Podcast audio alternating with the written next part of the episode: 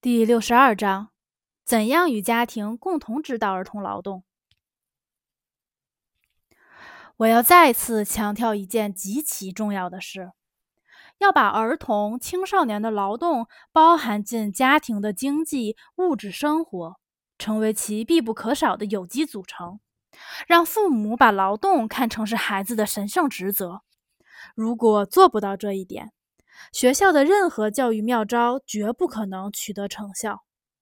如果家庭不需要孩子劳动，如果家长本身千方百计想要使孩子的生活更加轻松，不让他们劳动，那么学校组织的任何为期一周、两周、一个月的实践活动，对孩子而言都不是劳动，只会成为游戏。是的。只会成为一种令人厌烦的、只想尽快摆脱的繁重游戏。只有当劳动成为经济必需品，他才能够获得教育力量。如果真是这样，那么正如人们所说，其他一切也会随之而来。学习成为一种劳动，父亲生病了无法工作，青少年真正像成年人那样思考。在农村学校很容易解决组织有序的儿童劳动教育问题。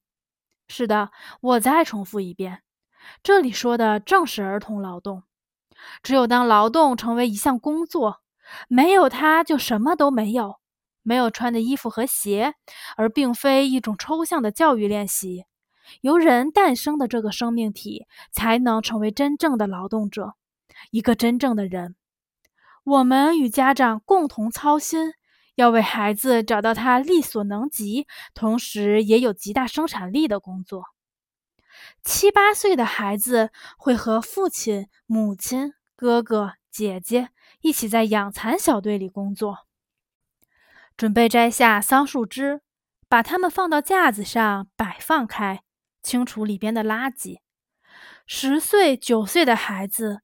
除了在养蚕小队工作以外，还去掰玉米、培育蔬菜种子、收集农家肥料、给菜畦施肥。十一、十二岁的孩子会晒干草、收蔬菜、摘水果、喂羊和牛。青少年们照料畜牧场里的牛，收集青畜饲料、清理草籽。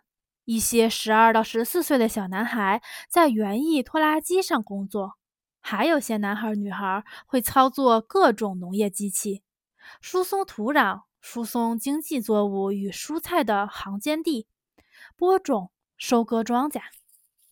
年轻的朋友，你可能会觉得让孩子过早参加这些真正的生产劳动很奇怪。我知道。有些教师会对我们的劳动教育体系有顾虑：孩子们还有时间休息吗？他们会不会超负荷工作？我们没有这些顾虑。这个体系不是我们臆想出来的，这是民间教育学的古老传统。孩子们帮家长劳动，没有孩子，家长就完不成自己的劳动。当孩子刚一学会自己亲手用勺子把盘子里的饭菜送到嘴里，他就开始劳动了。不是为了练习一阵，而是因为如果不劳动，他身边的每个人都无法维持自己的生活。民间教育学知道孩子能做到什么，做不到什么。因为这其中有机结合了生活的智慧和父爱母爱，民间教育学不担心劳动会带来疲累，他知道如果不流泪，手上不起茧子，就不可能完成劳动。民间教育学懂得劳动的神奇力量，为我们揭示了书本教育理论不会告诉我们的教育智慧新源泉。我们相信。只有依靠劳动，在劳动中流汗，手上起茧子，感到疲累，人的内心才能变得敏感温柔。正是因为劳动，人才获得了用心认识周围世界的能力。作为劳动者的儿童、少年看待人和那些不知道真正劳动的人，完全不同。本章结束，欢迎大家积极评论、订阅、分享、关注。你们的这些行为对我而言有重大的意义，非常感谢大家的支持。我们下章再见。